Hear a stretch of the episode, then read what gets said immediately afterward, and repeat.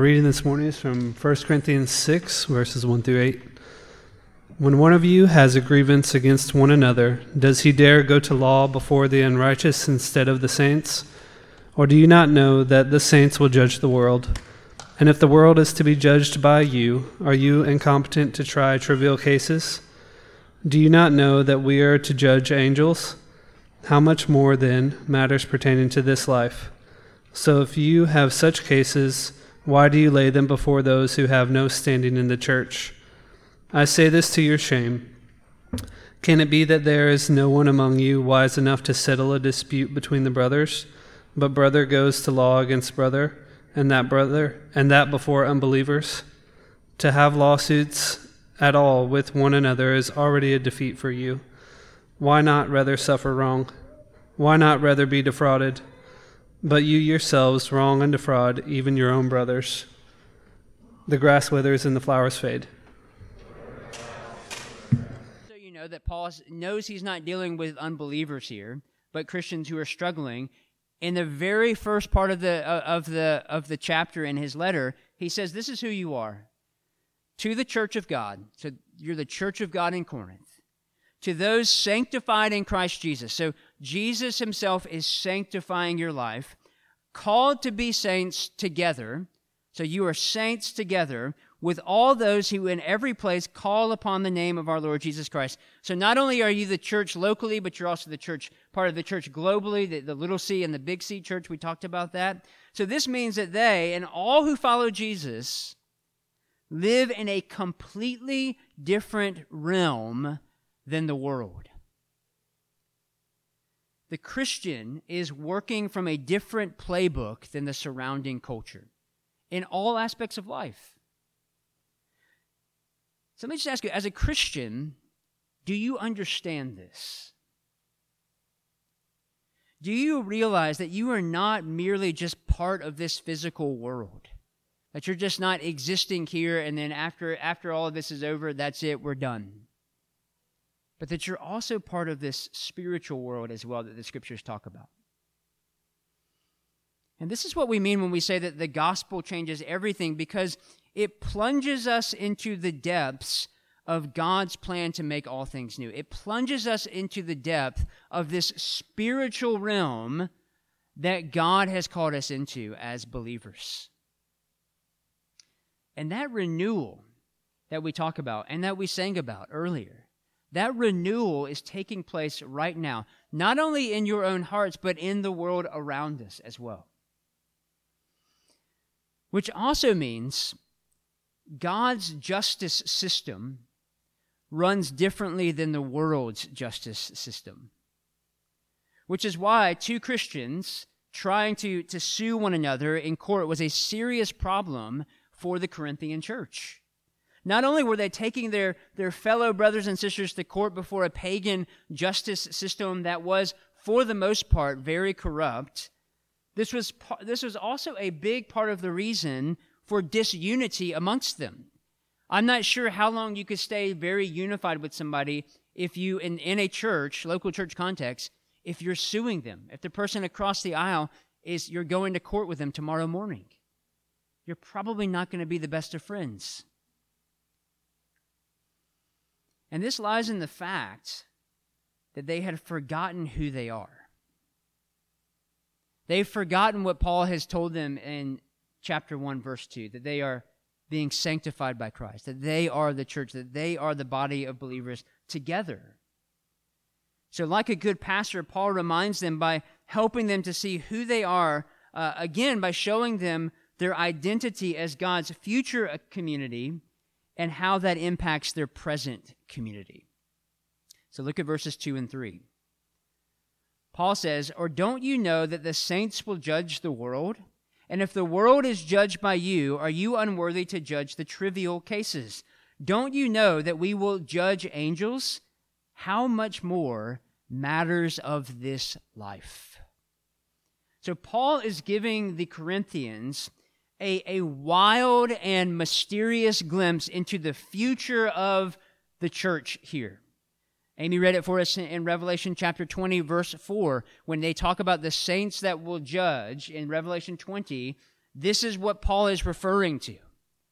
Paul is saying, You are those saints that will judge the world and will judge angels. Because when God sets the world right, and praise God, that's going to happen one day, He will balance the scales of justice and He will include those who are justified in that process. So, Paul is saying to the Corinthians, you are going to judge on a cosmic scale. Which strongly implies that the way we deal with our issues within the church should be far superior to the system of justice in the world. Look at verse 4. So if you have such matters, do you appoint as your judges those who have no standing in the church? So what Paul is saying here is that is a, is a status, he's giving them their status that is on par with the status of our Lord and Savior Jesus Christ. Paul's not just saying, he isn't just telling the Corinthians that they'll have this some sort of uh, this this this cosmic responsibility, but he's truly reminding them of their union with Christ. We we judge on that great day only because of what Christ has done and because Christ is the judge. So and because we have that union with Christ, he makes us into that. And so Paul ultimately here is saying, This is who you are. You are united to Jesus. So Paul is saying if you're if you're going to have this sort of cosmic supernatural standing and responsibility, why would you appoint the world? Why would you appoint someone who has no standing in the Christian church nor even cares about it. To judge things within the church that can easily be handled by the church. Why do that? And this is what leads Paul in our second point to use shame as a teacher. So, so just we hear we hear Paul in verses one through four reminding the Corinthians of who they are by giving them this this wild cosmic vision of the future, which ultimately reminds them of their union with Christ. Uh, so he's saying, look, you guys are believers. You guys are Christians. I truly believe that God is God has already done a great work in you through Christ. Jesus is sanctifying you currently. And so I emphasize that because of what he does next. Because in verses 5 and 6, Paul uses a, a tactic that may come as a surprise to you because he uses the tactic of shame. So, shame is something that is most definitely frowned upon in our modern Western culture. I'm, I'm sure some of you even are cringing at the word shame there, and the fact that I'm saying Paul is using it as a teacher towards the Corinthian church. But First Corinthians is actually, Paul uses it throughout his letters, but First Corinthians is actually the only letter that Paul uh, explicitly states his intentions to shame his readers. So, verses 5 and 6, Paul says, I say this to your shame. Can it be that there is not one wise person among you who is able to arbitrate between fellow believers? Instead, brother, instead, brother goes to court against brother, and that before unbelievers. So, like I said, shame is uh, actually is a common method in Paul's writings. Um, the New Testament scholar uh, Te-Li Lau, and I'll refer to him from here on out as Professor Lau, um, wrote a book about this titled Defending Shame Its Formative Power in Paul's Letters. Let me just read that title again so you know that you heard me correctly. Defending Shame Its Formative Power in Paul's Letters. Now, shame is uh, something that we do try to avoid at all costs. We don't, we don't want any part of it. We don't want to feel it. We don't want to experience it because we've been taught by our culture that it is always bad to experience shame. Always. So, uh, one uh, therapist, uh, Joseph Burgo, he wrote an article in The Atlantic on, on shame and its impact on culture. Says this He says, The consist- consensus within our culture is clear. Shame is a uniquely destructive force and one to be resisted. Movie stars, educators, pop icons, psychologists, and spokespeople for the pride movements will all tell you the same thing shame is the enemy. Now, just a side note, because I would argue that those mentioned above uh, would have to retract their opinion about shame as they think about uh, what proper shame looks like, because it does exist in our culture. Not just in the scriptures, but it does exist in our culture. Think about how we treat those who uh, abuse little children, pedophiles. We would all agree that they, they deserve some level of shame for what they are doing. Think about those, those men who don't, uh, that, that, for, that don't pay child support, that don't take care of their families. We would say that some amount of shame should be involved uh, in that person's life. And not even to mention cancel culture. Cancel culture is built around shaming an idea or shaming a person into oblivion. That's cancel culture. So shame is alive and well in, in its negative aspects, but also in its positive aspects in our world today. And so, in the letters of Paul and in the Bible, shame is often used with the specific purpose of helping Christians to mature and grow in their faith. Paul uses shame, especially here, to open the eyes of the Corinthians of, of their essentially of their stupidity. Of, of, their, of their current state of losing their mind, specifically the mind of Christ. And, and to bring them back from going down a wrong path. So I was reading this morning, actually sitting right there while the worship team was practicing this morning, about an hour before the service, Psalm 44, which was my psalm of the day to read. But Psalm 44, written by the sons of Korah, uh, says this. Uh, I'm just going to read uh, 10 verses. Psalm 44, 8 through 18. Uh, let's see.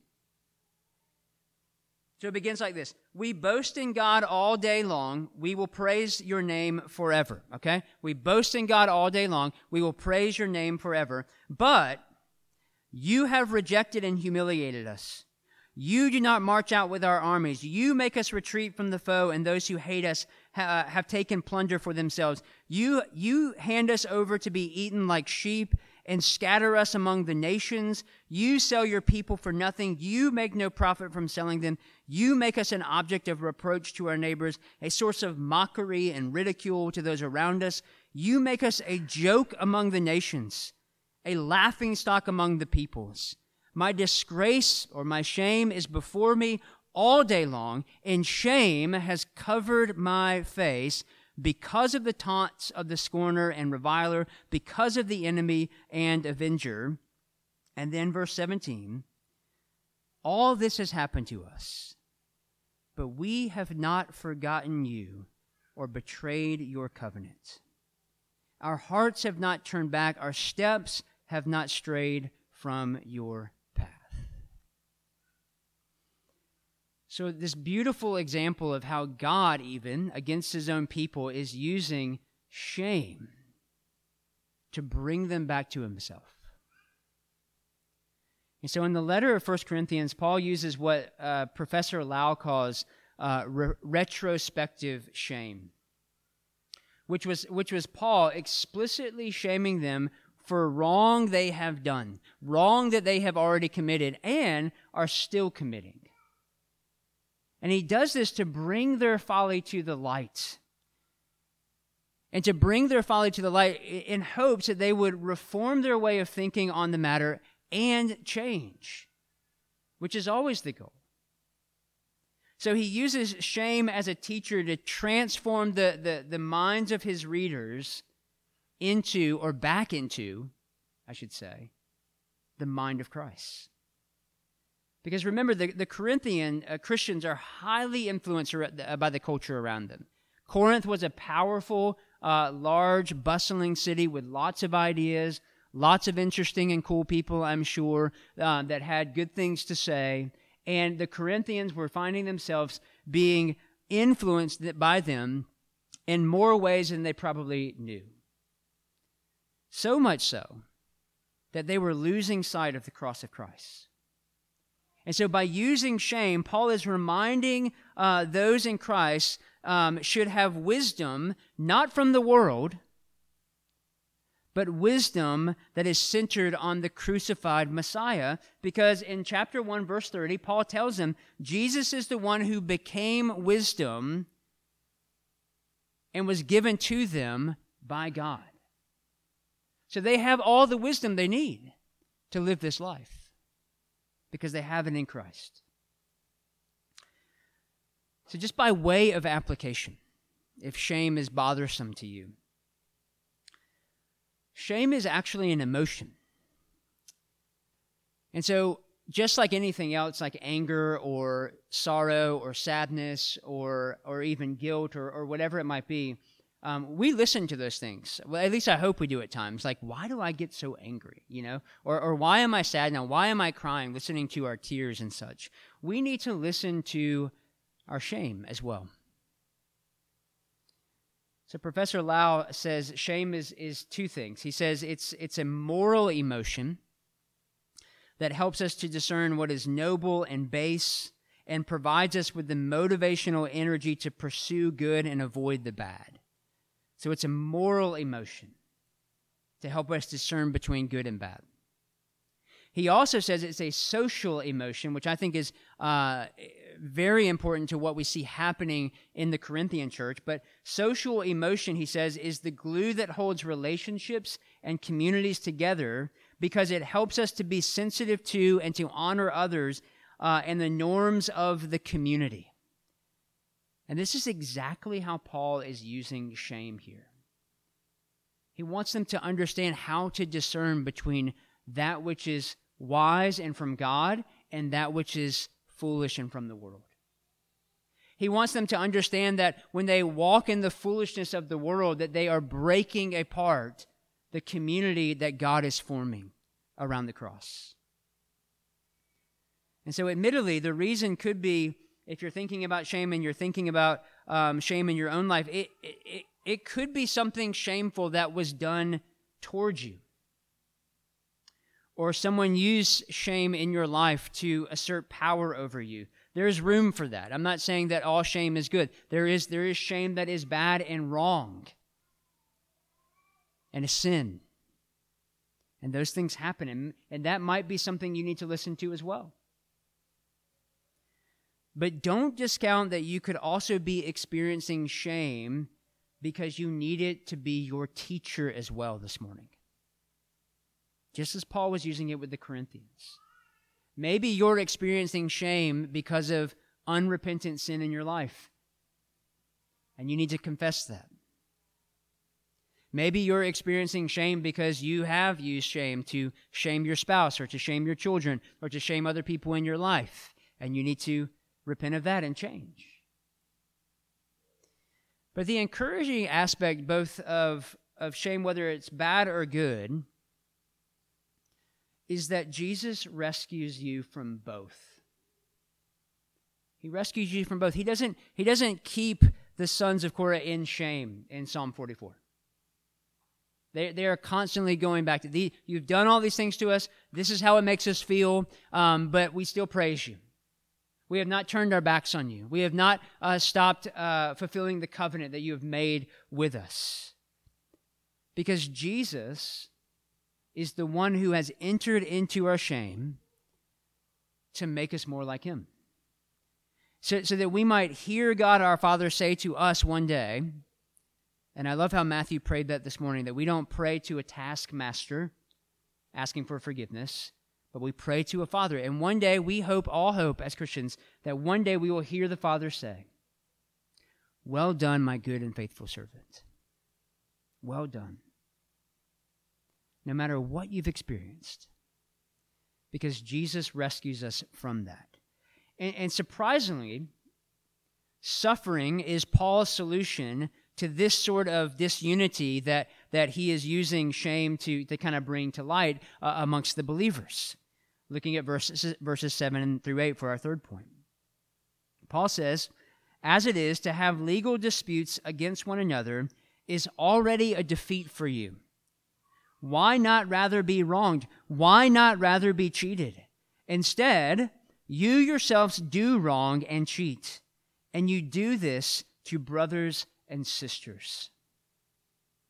So, Paul never leaves the Corinthians with sort of vague solutions to their problems. He doesn't just go, okay, here's the problem, figure that out. I am done with you guys. You guys are you guys are a hassle to me. You're annoying because you won't you, you just don't believe the gospel and I keep telling you the gospel. No, Paul, he continues to enter in into their into their shame, into their suffering and give them the right solutions and the application, which is just the application of the gospel. Paul says, for everything, the balm of the gospel needs to be applied. And this is exactly what he's doing here. And so in verses 7 through 8, he keeps this same pattern, pattern, and I know, already know, that this application that Paul is giving to the Corinthians is going to be a hard application for some of us. So Paul says to just buckle up if that's you. That's what all I'm saying. Get ready. Because Paul says in verse 7, you've already lost in this. You have failed. There's really no trying to kind of repair this on your own. You've already lost in this. And then he follows this up with two questions. And they're the, same question essentially asked in different ways. Why not rather be wronged? Why not rather be cheated? And you can almost kind of imaginatively hear the groaning and the justifications from the Corinthians when Paul asked these questions just the gasp and just like the how how dare you uh, coming out of their out of their mouths and in their minds. And the reason why we can put ourselves there imaginatively is because they're the same groanings and justifications that you are experiencing right now in your own hearts when you hear Paul say that. Well, you have no idea what so and so did to me, Paul. It is, uh, it is unforgivable. You don't understand how what uh, that person did, how it hurt my business, how much money I lost. You don't get how this has affected me and my family emotionally and spiritually and all and all, all of those things. You don't get that, Paul. My situation is different. But what Paul is doing here is he's giving the Corinthians a gospel centered way in which to handle something that may seem minuscule to you. Maybe you're thinking, Kevin, that this makes this is this is pointless. Why would we even address something so small that we can hire a billboard attorney to do for us? Why would we do that? But Paul is again just going back and applying the balm of the gospel here and he's giving them a way, a gospel centered way, in which to handle grievances and disputes that do and will happen from time to time amongst brothers and sisters in Christ. It will. It will happen. If it happen, if it hasn't happened yet for you, it is, it is coming. It is going to happen. So when Tara and I do marriage counseling, we always have our couples walk through a book uh, titled "When Sinners Say I Do," and and because the reason why we do this, and, and for most of our sessions, like I would say half of our sessions, we talk we talk to our our future bride and groom about how sinful they are. I know it's a really cheerful time. So we talk about that, but but the reason we do that is because most engaged couples are in this glazed over fantasy world that tells them that they're about to marry a perfect individual who is incapable of doing them harm.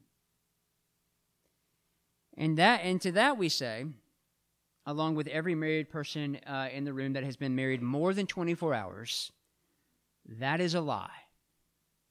That's a lie. But sometimes we carry this same sort of fantasy world into the local church, and then when, not if, when we encounter conflict with another Christian, we're ready to run out the door and find another church and start all over again. Because for some reason we think everybody there is supposed to be perfect. Now, for the Corinthians, their solution was to run to the secular courts, to, to do what the culture does. Is we, we if we're if we're going to sue this person, we're going to the secular courts. We are going to sue them. We are going to get what we deserve, brother or sister in Christ or not. But Paul flips the script when he essentially asks instead of running from or suing one another, why not be rather be wronged or cheated instead by these same brothers or sisters? Now, this is something Paul can ask because this is something Paul has lived. Uh, on more than one occasion, Paul has been wronged and cheated. And a lot of those times, he has been wronged and cheated by people in the church. So, one example is, is Demas, uh, who had at one time uh, been one of Paul's fellow workers in the, go- in the gospel ministry. They were close, they were tight, but Demas deserted him in a time of great need. And so Paul writes to Timothy in, in the second letter to Timothy, chapter 4, verses 9 and 10. He says, Make every effort to come to me soon, speaking to his friends, because Demas has deserted me, since he loved this present world and has gone to Thessalonica. And so Paul knows from experience, and that's just one example in Paul's life. So Paul knows from experience what it means to be wronged by other Christians. And his solution to this is not to badmouth them, it is not to try to get even with them. His solution to this is suffering. Uh, or as the author, if you've read the book uh, or you know of Paul Miller, he wrote a book called The J Curve. You've, you've probably heard me talk about it before. It's one of my favorite books. But, but Paul Miller calls this the J curve because, like the letter J, the actual the literal letter, letter J, uh, Jesus' life first went down into death. If you're thinking about the letter J, there's a downward movement there, and then up into resurrection. And that's the J curve. And he writes this just like the earthly life of Jesus, the J ends higher than it starts. It's the pattern not only of Jesus' life, but of our lives, of our everyday moments. And so essentially, what we see Paul doing here is saying, model your life after the life of Jesus. In other parts of the scripture, Paul talks about how we enter into the sufferings of Jesus, how we, how we fill up what is lacking in Jesus' sufferings. And the way that we fill up what, what is lacking in Jesus' suffering is that we are entering into the suffering of others. And, and more often than not, nine times out of ten, we have to put ourselves into the suffering voluntarily we have to do that. We have to volunteer to lose sleep. We have to volunteer to, to, to, to use money that, that could be used for you know ourselves or for our family or, or whatever on somebody else's needs. We have to voluntarily enter into that suffering. So Paul describes this pattern of Jesus in 2 Corinthians 8 when he says, For you know the grace of our Lord Jesus Christ, that though he was rich, which means Jesus has everything, everything. He's richer than Elon Musk. Yet for your sake, for your sake, he became poor, so that you, by his poverty, might become rich. So, so when, when it talks, when Paul talks about Jesus being rich, richer than, richer than, richer than, than any of us can even imagine, I can, I'm not even going to try to ex- describe it. But when he becomes poor, he, he becomes poorer than any of us could imagine, too. Uh, spiritually, physically, you know, in every way, Jesus becomes poor. in the depths. He, so he's not just this. He's not just this rich boy who can just kind of tap into um, the riches of his of his daddy anytime he wants to. Jesus forcefully and voluntarily makes himself suffer in our poverty in every way. So Jesus, in his suffering and death, enters into the lowest point of life on our behalf which makes us the offending party. He, he does that because we are the offending party. We are the ones who have sinned against God, not Jesus. And I'm telling you, when you, when you can grasp this idea, when you can grasp this, it will change how you relate with everyone in your life. And it's just, and it's such a radical act that, that not only will it bring unity within the church, but it will also bear witness over and over again to the death and resurrection of Jesus to a watching world. Paul Miller also refers to this as substitutionary love toward each other. So, how does this apply in our context? Well, maybe instead of trying to win, and this may be with your friends here or your spouse or your children or whoever it might be, uh, or be right or get your way. You instead lose for the sake of the relationship, lose for the sake of community. Be wrong for the sake of that brother or sister, even if you know you're right. You instead kill your desire to be so. Rather than get your way, you, you, go you go the way of your brother or sister, whether you like it or not. So even if it's in a very practical, kind of simple way, if they like doing something that you don't particularly like to do, instead of just staying home and watching Netflix or whatever it is, enter into that with with them. It seems silly, but that would be a moment of of just slight suffering for that brother or sister, so that they can experience resurrection in that moment. That's what that means. So, you, so you are you are substituting your wants, your desires for the sake of another. So, practically speaking, maybe hypothetically, okay, I'm not picking on anybody here, but if you get offended, that's your fault. Um, you're saving up money for tickets to go see a concert. Maybe I don't know, maybe Taylor Swift. Okay, she's in Europe now, so if you're going, man, you're loaded. But um, but during that time, you're saving up this money. You're so excited. You got your outfit picked out. You know what era you're going to be dressing up as and all of that stuff. A, a fellow member is hit with a financial need that only you can meet at that particular time. They don't want to share it with everybody else, but they're close to you, and so they share it with you, and they just they're just asking for prayer. They're not asking you for money. They're just saying, just pray for me. I have this need. I don't know how I'm going to meet it. Pray for me. So instead of going to this once in a lifetime opportunity concert, you instead give your money to this brother or sister in need. You write that check, you go get that cash out of your bank account, and you hand it over. Now you don't have to. You definitely please don't tell them like this is your Taylor Swift money or whatever it is that you know to to shame them in that moment, but just to give it to them, no questions asked. You don't even have to tell them it's from you. So, within the context of the Corinthian church, Paul is saying, you might have every right to take your brother to court.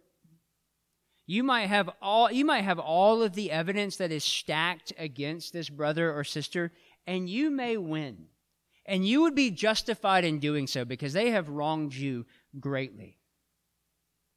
But Paul is saying, is it worth the ruin of that relationship? And not only that, is it worth the ruin and the dis- disunity that it is going to cause in the church?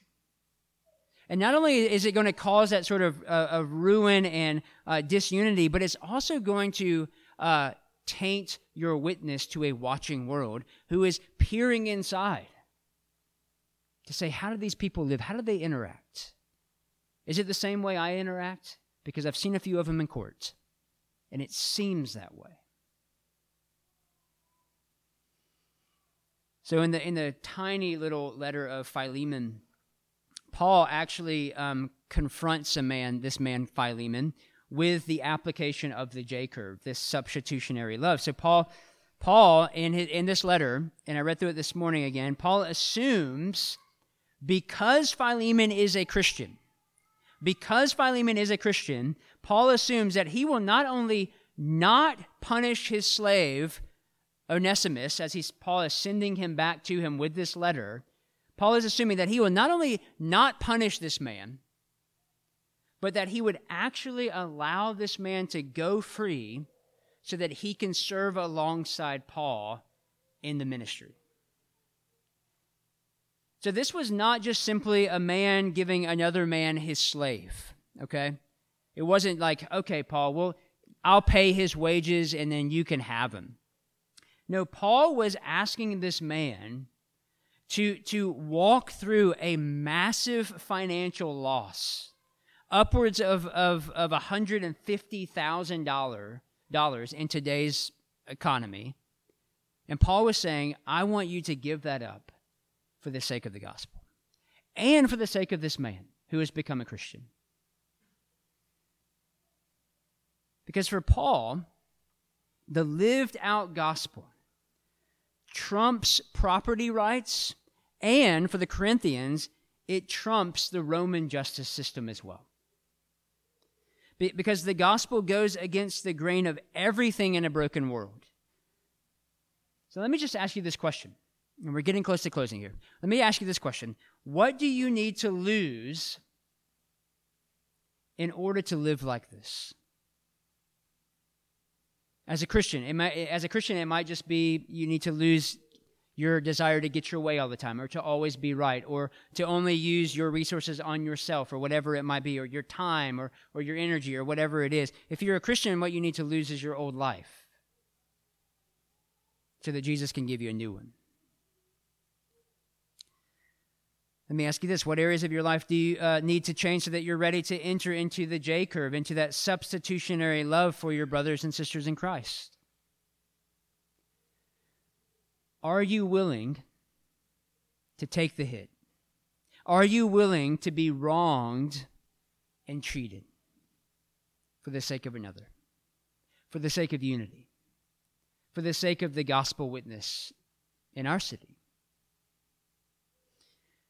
Because remember this substitutionary love is modeled after the substitutionary love of Jesus. So the goal of this is not just your death, but the resurrection of someone else. And that's the gospel, right? If Jesus died and didn't come back to life, Paul says later, our preaching is, is in vain and your faith is in vain. Our preaching is, if Jesus is not resurrected, uh, what we're doing here is pointless and silly. And what you believe about Jesus and his life, death, and resurrection is pointless and silly. Why?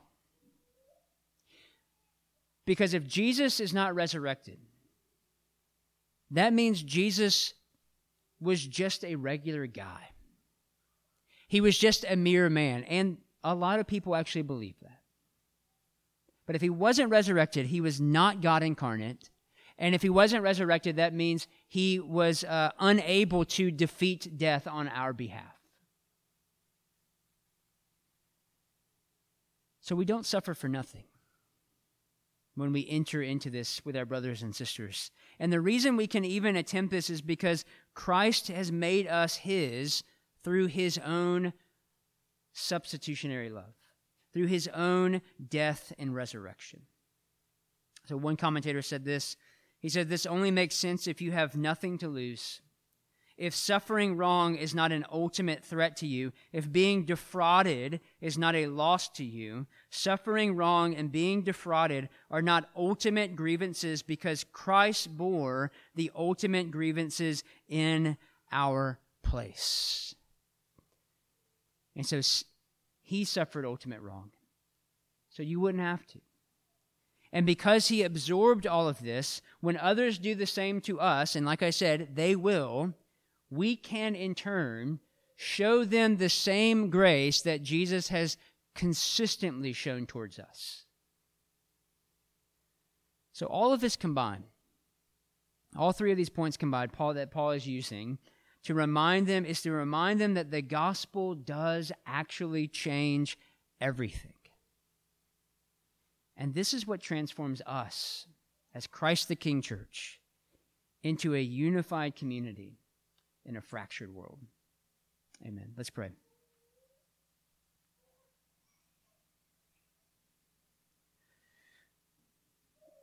Father in heaven, we are we are thankful that we are not uh, living this life on our own. We are thankful that we don't have to come up with uh, with the answers every single day for every single moment, um, because we know that the balm of the gospel is always the answer. in whatever situation we're in, whatever we're walking through, um, even even if the even if the, the the clarity is not there yet, or we're just walking through the fog and we don't understand what you're doing in our life, the balm of the gospel is still there. And so I pray that as a church, that the gospel would be our culture. It would be what we swim in. It would be what consumes us. It would be what what enter into into our relationships and our and our heartaches and our sorrows and it would allow us to be wronged and experience injustice on the behalf of our brothers and sisters in Christ for the sake of unity around the gospel.